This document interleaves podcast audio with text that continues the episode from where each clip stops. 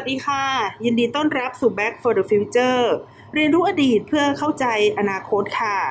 วันนี้นะคะ ดิฉันนัชชาพัฒน์อมรกุล และไทย political database ค่ะ ก็มาสายนะคะ มาสายอีกวันหนึ่งเรียบร้อยแล้วนะคะ หลังจากที่ได้บอกไปเมื่อไม่กี่สัปดาห์นะคะว่าจะ จะทำตัวเรียบร้อยนะคะแล้วก็ไม่ดื้อนะคะมาให้ตรงเวลา เพราะว่าจริง ๆแล้วการที่มีโอกาสนะคะได้มาทำพอดแคสต์เนี่ยคุยกับคุณผู้ฟังเนี่ยนะคะ เป็นการรักษาวินัยในตัวเองที่ดีอย่างหนึ่งเลยค่ะ ว่าในแต่ละสัปดาห์เนี่ยเราจะไม่ปล่อยให้เวลาเนี่ยผ่านไปเรื่อยๆนะคะ แต่เราจะพยายามค้นคว้าหาข้อมูลนะคะทำเป็น directory ไว้เลยว่าใน ช่วงที่ผ่านมาเนี่ยนะคะ มีเรื่องอะไรเกิดขึ้นบ้างนะคะ แต่ก็ต้องขอยอมรับเลยค่ะว่าช่วงสัปดาห์ที่ผ่านมานี้ ไม่รู้จะพูดเรื่องอะไรนะคะ คือคือเป็นช่วงจนปัญญาจนปัญญาจริง ๆนะคะ อาจจะเป็นเพราะว่าในช่วงสัปดาห์ที่ผ่านมาเนี่ยมีข่าวที่ที่ดิฉันยังสรุปไม่ได้นะคะ ก็ไม่ทราบว่ามีสาเหตุมาจากอะไรนะคะ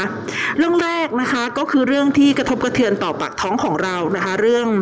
ผักราคาแพงนะคะ ผักชีราคาแพงที่จริงผักแพงมาช่วงระยะเวลาหนึ่งแล้วนะคะ ก็น่าจะเป็นเดือนแล้วตั้งแต่ช่วงกินเจนะคะ ช่วงนั้นที่ฉันก็คิดว่าอาจจะเป็นเพราะว่าเป็นช่วงกินเจนะคะ อาจจะเป็นเพราะว่าเป็นช่วงน้ำท่วมนะคะ ก็เลยทำให้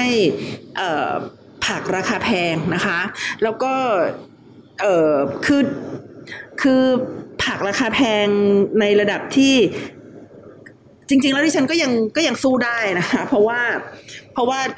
ผักอะไรแพงเราก็ไปทานผักที่มันไม่แพงเอานะคะ พอถามราคานะคะ อย่างเช่นที่ผ่านมาเนี่ยผักกาดขาวแพงแพงแพงหูลู่เลยนะคะ ผักกาดขาวหนึ่งหนึ่งหนึ่งหนึ่งหัวเนี่ยนะคะแปดสิบบาทนะคะ ดิฉันก็ตกใจนะคะ ตกใจเพราะว่ามันมันโลโลนิดๆนะคะ ไม่ไม่ได้หัวใหญ่อะไรมากมายแต่แปดสิบาทดิฉันก็ บอกว่าเออเอองั้นงั้นยังไม่เอานะคะ แล้วก็หันไปกินกล่ำปลีแทนนะคะ ซึ่งประมาณตอนนั้นประมาณ 35 บาทนะคะ ก็ก็ยังดีกว่า 80 นะคะ ก็คือเรายังสามารถเลือกได้นะคะ ว่าเราจะกินผักอะไรที่ราคาไม่ไม่พุ่งสูงมากเกินไปนะคะ แต่เหล่าคนที่เลือกไม่ได้นะคะ เหล่าคนที่จำเป็นจะต้องใช้ผัก เช่นแม่ค้าขายขายข้าวนะคะเขาก็บ่นเหมือนกันนะคะ ว่าซื้อผักนิดเดียวเนี่ยปลาเข้าไปเป็นพันแล้วนะคะ ช่วงหนึ่งเดือนที่ผ่านมาเนี่ยดิฉันตอนไปซื้อผักเนี่ยนะคะ ก็มีมีมีคนบ่นกับแม่ค้า แล้วบางคนก็ถึงกับไม่เชื่อเลยทีเดียวนะคะ มีคุณพี่คนหนึ่งนะคะเขาเขาซื้อผักไปแล้ว ก็แม่ค้าบอกว่า เอ่อห้าร้อยสี่บาทเขาก็งงนะคือผักถุงหนึ่งทำไมมันห้าร้อยสี่บาทนะคะ วิธีการซื้อผักในตลาดก็คือว่าเอ่อแม่ค้าจะให้ตะกร้าหนึ่งใบนะคะแล้วก็เราอยากจะหยิบผักอะไรเนี่ยเราเราก็หยิบหยิบใส่ตะกร้านั้นนะคะ พอแล้วแม่ค้าเนี่ยก็จะเอาไปชั่งให้ที่เครื่องชั่งน้ำหนักนะคะ แล้วแม่ค้าก็รวมๆกันมา 504 บาทนะคะเขาก็ตกใจนะคะก็ตกใจกันเลยทีเดียวว่าว่าทำไมถึงแพงจังนะคะ ก็แม่ค้าบอกว่าอ่าไม่เป็นไรเดี๋ยวเดี๋ยวจะเอาออกมาให้ดููเลยนะคะว่าผักแต่ละชนิดเนี่ยราคาเท่าไหร่บ้างนะคะ ก็ชิ้นไหนที่ไม่ต้องการก็จะได้เอาออกไปนะคะแล้วก็จะได้เคลียร์กันทั้งสองฝ่ายนะคะไม่ไม่ไม่รู้สึกว่าถูกโกงหรืออะไรอย่างไรนะคะ นี่ก็เป็นสิ่งที่ที่ที่เกิดขึ้นในช่วงสัปดาห์ที่ผ่านมานะคะ แต่ว่าดิฉันก็ยังหาเหตุผลไม่ได้ไงคือคือมัน มันแพงขึ้นมากอย่างอย่างน่าแปลกใจนะคะ หลาย ๆ คนบอกว่าน้ำท่วมนะคะ หลาย ๆ คนบอกว่าการคมนาคมนะคะ เป็นไปได้อย่างยากลำบาก หลาย ๆ คนบอกว่าเป็นเพราะน้ำมันขึ้นนะคะ มันก็คงจะมีหลาย ๆ ปัจจัยที่ทำให้ผลที่สุดแล้วเนี่ยผักราคาแพงนะคะ แล้วก็เกิดผลกระทบเป็นทุก ๆ หย่อมย่าเลยทีเดียวนะคะ เหตุการณ์ที่สองนะคะก็คือเรื่องของการเปิดเมืองนะคะ ซึ่งจริงๆแล้วท่านนายกได้พูดว่าจะเปิดเมืองนะคะไว้ไว้ไว้ ช่วงระยะเวลาหนึ่งแล้วนะคะ แล้วในช่วงระยะเวลาที่ผ่านมาเนี้ยดิฉันก็พยายามที่จะหาข้อมูลจากประเทศต่างๆ ในโลกนะคะ ว่าเขาเปิดเมืองเนี่ยแล้วเป็นอย่างไรนะคะ แล้วก็ดิฉันก็ได้มาทำพอดแคสต์ไว้เมื่อสองสัปดาห์ที่ผ่านมานะคะ ในเรื่องของสิงคโปร์เปิดเมือง เพื่อที่จะนำมาเป็นกรณีศึกษานะคะว่าถ้าเราเปิดเมืองเนี่ยเราก็อาจจะต้องเตรียมตัวรับกับผู้ติดเชื้อนะคะที่มีจำนวนสูงมากขึ้นนะคะเพราะว่าเราจะปล่อยให้คนเนี่ยออกไปทำกิจกรรมต่างๆได้นะคะ และพร้อมๆไปกับการเปิดเมืองเนี่ยนะคะ ก็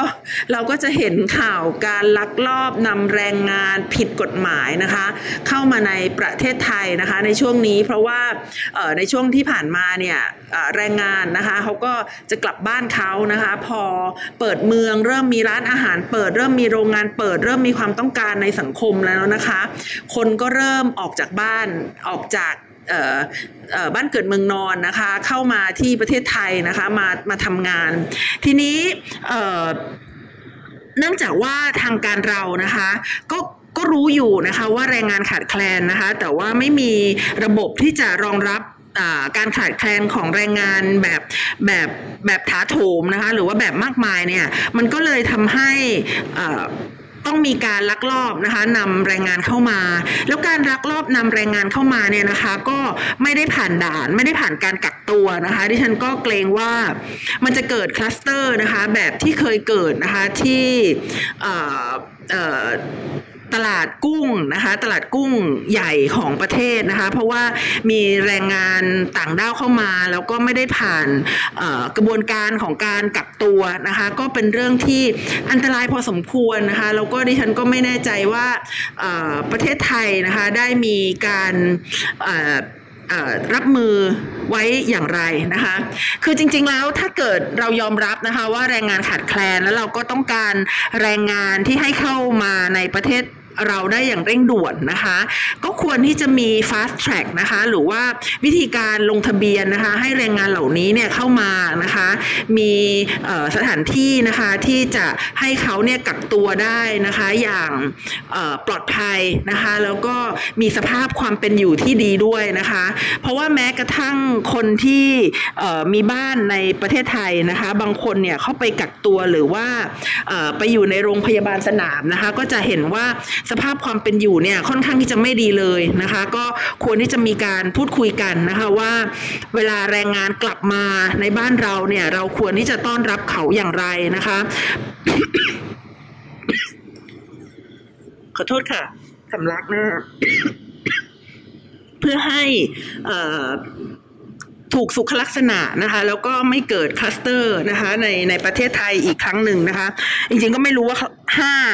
ห้าคลัสเตอร์แล้วหรืออะไรยังไงนะคะแต่ว่าก็นะคะสองเรื่องนี้เรื่องหนึ่งก็พูดไปแล้วนะคะ อีกเรื่องหนึ่งก็เไม่รู้ต้นสายปลายเหตุนะคะ ก็เลยไม่รู้ว่า เอ๊เราจะหยิบเรื่องอะไรมาพูดดีนะคะ แต่ว่าพอดีเนี่ยเมื่อเมื่อวานนะคะ ก็พยายามพยายามนะคะ บอกว่า ถ้าไม่สามารถหาเนื้อหาได้ดิฉันจะไม่นอนนะคะดิฉันก็พยายามสแกนดูข่าวนะคะ ทีนี้มันมีข่าวเรื่องหนึ่งนะคะที่จริงๆดิฉันเห็นมาเมื่อสัปดาห์ที่แล้วนะคะ ก็คือแชร์ไว้อ่านเมื่อสัปดาห์ที่แล้วแล้วแหละ แต่ว่าไม่ได้อ่านนะคะ แล้วก็ลองไปค้นดูนะคะ ปรากฏว่าข่าวเนี้ย ข่าวเกี่ยวกับเรื่องที่ดิฉันกำลังจะพูดเนี่ยนะคะ มันมีมาตั้งแต่ประมาณช่วงเดือนกันยาตุลาแล้วนะคะ ก็เป็นเรื่องที่ใหญ่โตพอสมควร ไม่ใช่เฉพาะประเทศจีนนะคะเจ้าของเท่านั้นนะคะ แต่ว่าทั่วโลกเลยทีเดียว เพราะว่าสิ่งที่เกิดขึ้นเนี่ยมันจะกระทบต่อทั้งโลกนะคะ แล้วก็จะกระทบต่ออโครงสร้างนะคะของอระบบ ห่วงโซ่นะคะการผลิตในระดับโลกอย่างอย่างอย่างรุนแรงทีเดียวนะคะ นั่นก็คือเรื่องของการขาดแคลนนะคะกระแสไฟฟ้านะคะในประเทศจีนนั่นเองนะคะ ตอนแรกดิฉันไม่สนใจ เพราะดิฉันคิดว่า จะมาดิสเครดิตลุงสีอีกหรือเปล่านะคะ เกิดอะไรขึ้นนะคะเอ่อแล้วมันมัน มันไม่น่าจะมีอะไรนะคะ คือคือตอนแรกนี่ฉันไม่ไม่ไม่ได้ติดตามอย่างใกล้ชิดนะคะ แต่ว่าคือข่าวนี้มันมันโผล่มาบ่อยมากนะคะจนกระทั่งในที่สุดแล้วดิฉันก็เออก็ก็ก็ลองอ่านดูเมื่อคืนนะคะ แล้วก็นำมาสรุปเมื่อเช้านี้นะคะ ก็ได้ เข้าใจแล้วนะคะ ว่าข่าวนี้เป็นข่าวที่มีความสำคัญจริง ๆนะคะแล้วก็มีแนวโน้มที่จะเกิดผลกระทบต่อโลก แล้วก็ไม่แน่ใจนะคะ ว่ามันมีผลกระทบต่อราคาสินค้านะคะผักในประเทศไทยหรือเปล่านะคะ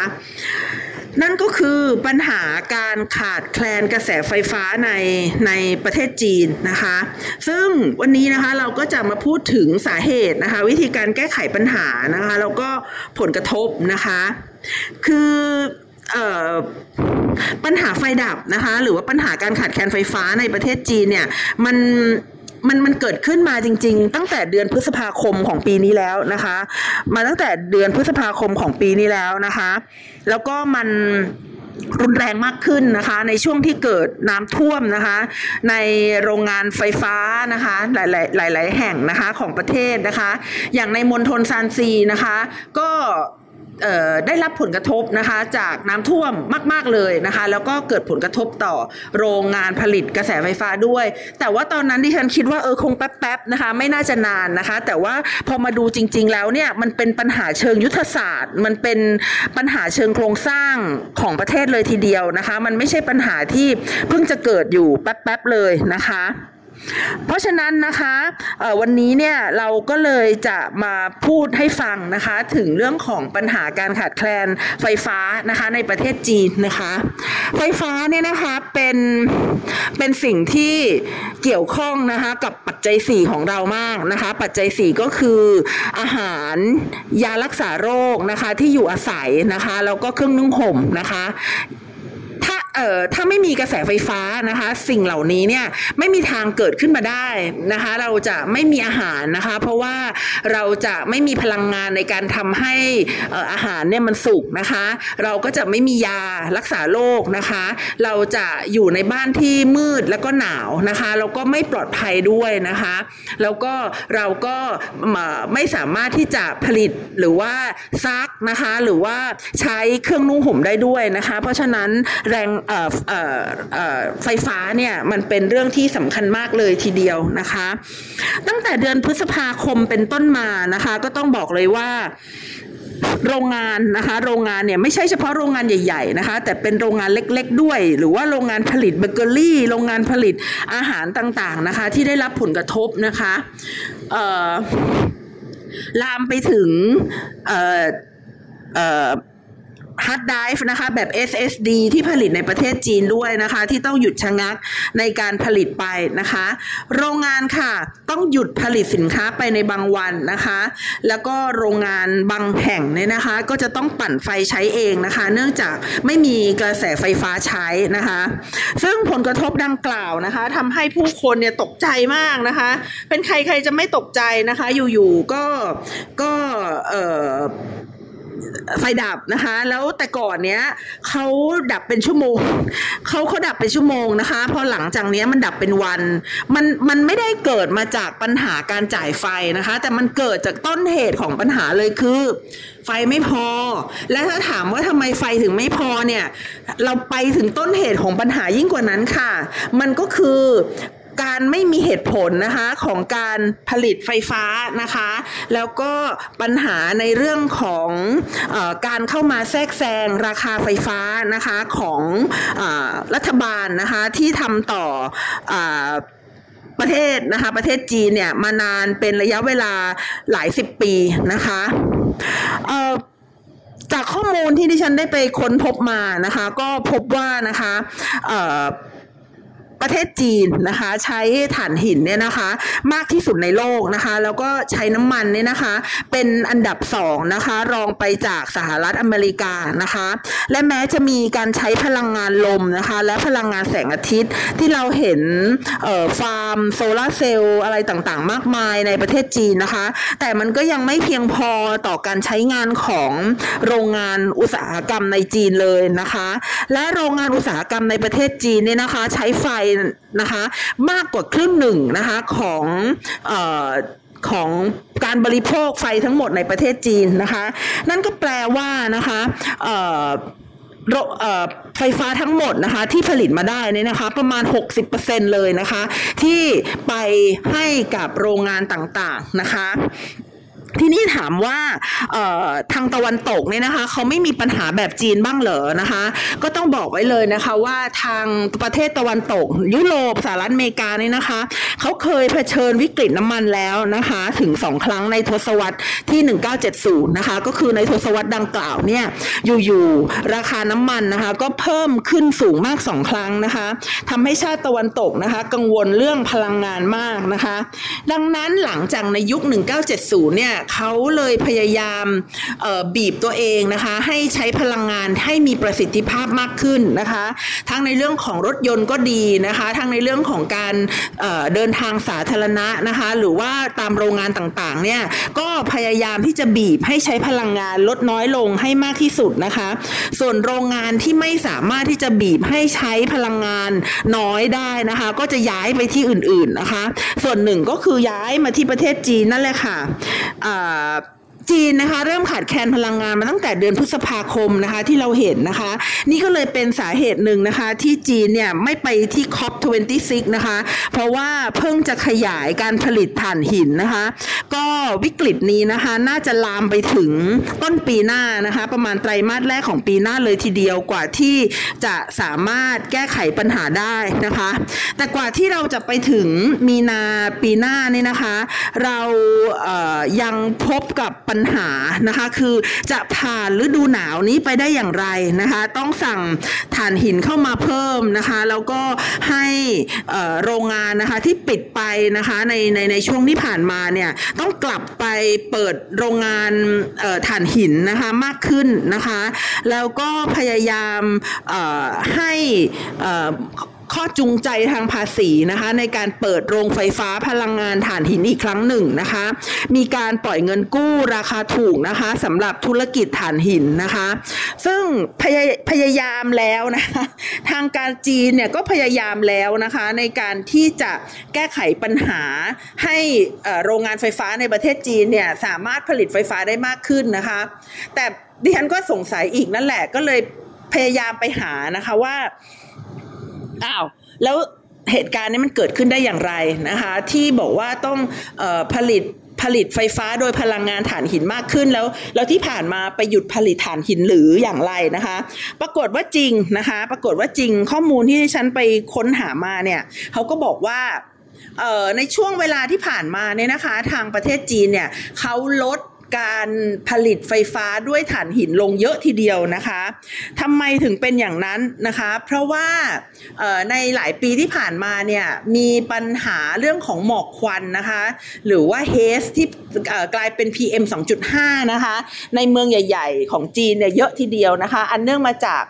โรงงานไฟฟ้านะคะที่ผลิตถ่านหินที่ที่ที่ผลิตไฟฟ้าโดยถ่านหินนะคะ เพราะฉะนั้นทางการจีนนะคะก็จะหยุดลงทุนนะคะในเรื่องถ่านหินนะคะ ตั้งแต่ปี 2016 เป็นต้นมานะคะ แล้วก็ปัญหาในเรื่องของการคอร์รัปชันในเหมืองถ่านหินนะคะ ซึ่งเป็นเหมืองใหญ่นะคะ แถวมองโกเลียตอนในนะคะทำให้การลงทุนหรือว่าการผลิตถ่านหินนะคะ ลดลงนะคะ จนกระทั่งในที่สุดเนี่ยเกิดผลกระทบต่อโรงงานผลิตไฟฟ้าด้วยพลังงานถ่านหินนะคะนี่ก็คืออสิ่งที่เกิดขึ้นนะคะในช่วง 5 ปีที่ผ่านมาเนี่ยนะคะ นอกจากนี้นะคะในช่วงเวลาระยะเวลาอันจำกัดนี่นะคะ เรายังได้เห็นนะคะว่ามีเหตุการณ์น้ำท่วมนะคะ มีการที่โรงงานนะคะผลิตกระแสไฟฟ้าน้อยลงนะคะ เพราะว่าไม่คุ้มทุนนะคะ ประเทศจีนค่ะมีการควบคุมราคาไฟฟ้านะคะ ค่อนข้างที่จะจริงจังเลยนะคะเเพราะฉะนั้นทางการจีนเขาก็เลยต้องการที่จะแก้ไขปัญหาตรงนี้นะคะ โดยการที่ปล่อยให้ราคาไฟฟ้าเนี่ยขึ้นได้ตาม ราคาตลาดที่แท้จริงนะคะ ขึ้นได้ตามราคาตลาดที่แท้จริงนะคะ โดย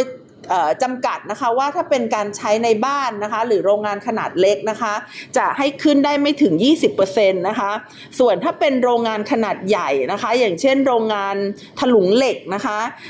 โรงงานที่ผลิตอลูมิเนียม ซึ่งใช้พลังงานไฟฟ้านี่เยอะมากๆเลยนะคะ ก็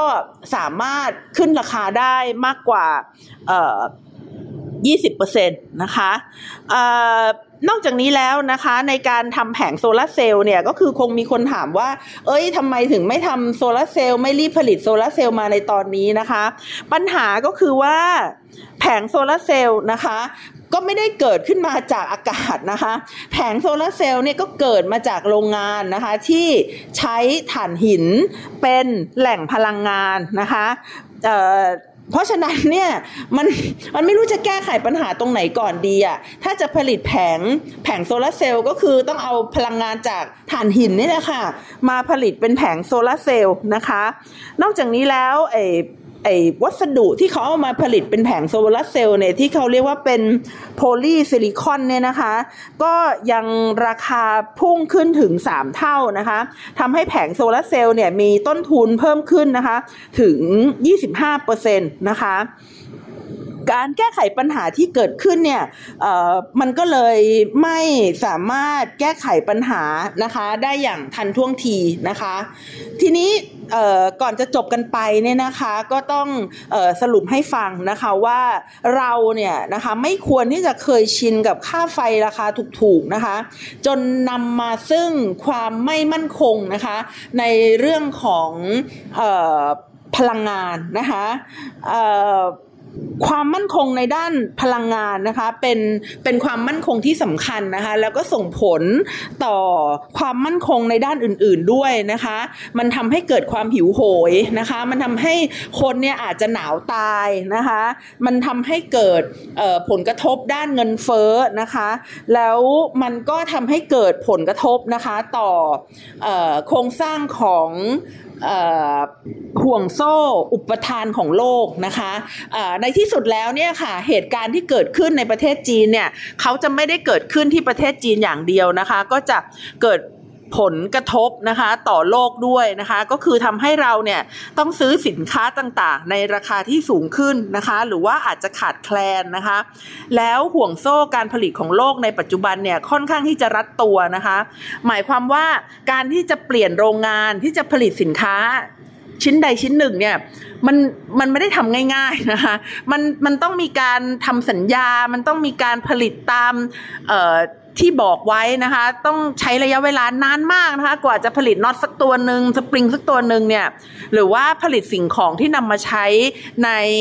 สินค้าของเรานะคะ ดังนั้นสิ่งที่จะเกิดขึ้นจากปัญหาการผลิตในประเทศจีนนะคะก็คือ เนื่องจากประเทศจีนเนี่ยเป็นโรงงานของโลกนะคะ โลกจะต้องประสบปัญหาการขาดแคลนสินค้านะคะ อย่างแน่นอนนะคะ แล้วดิฉันคิดว่าเทรนด์นี้เนี่ยเป็นเทรนด์ที่น่ากลัว เป็นเทรนด์ที่อันตรายนะคะ แล้วเป็นเทรนด์ที่ต้องน่าจับตามองนะคะ ค่ะสำหรับวันนี้นะคะ ดิฉันนัชชาพัฒอมรกุลค่ะ ก็ต้องขอลาคุณผู้ฟังไปก่อนนะคะแล้วพบกันใหม่สัปดาห์หน้าค่ะ สวัสดีค่ะ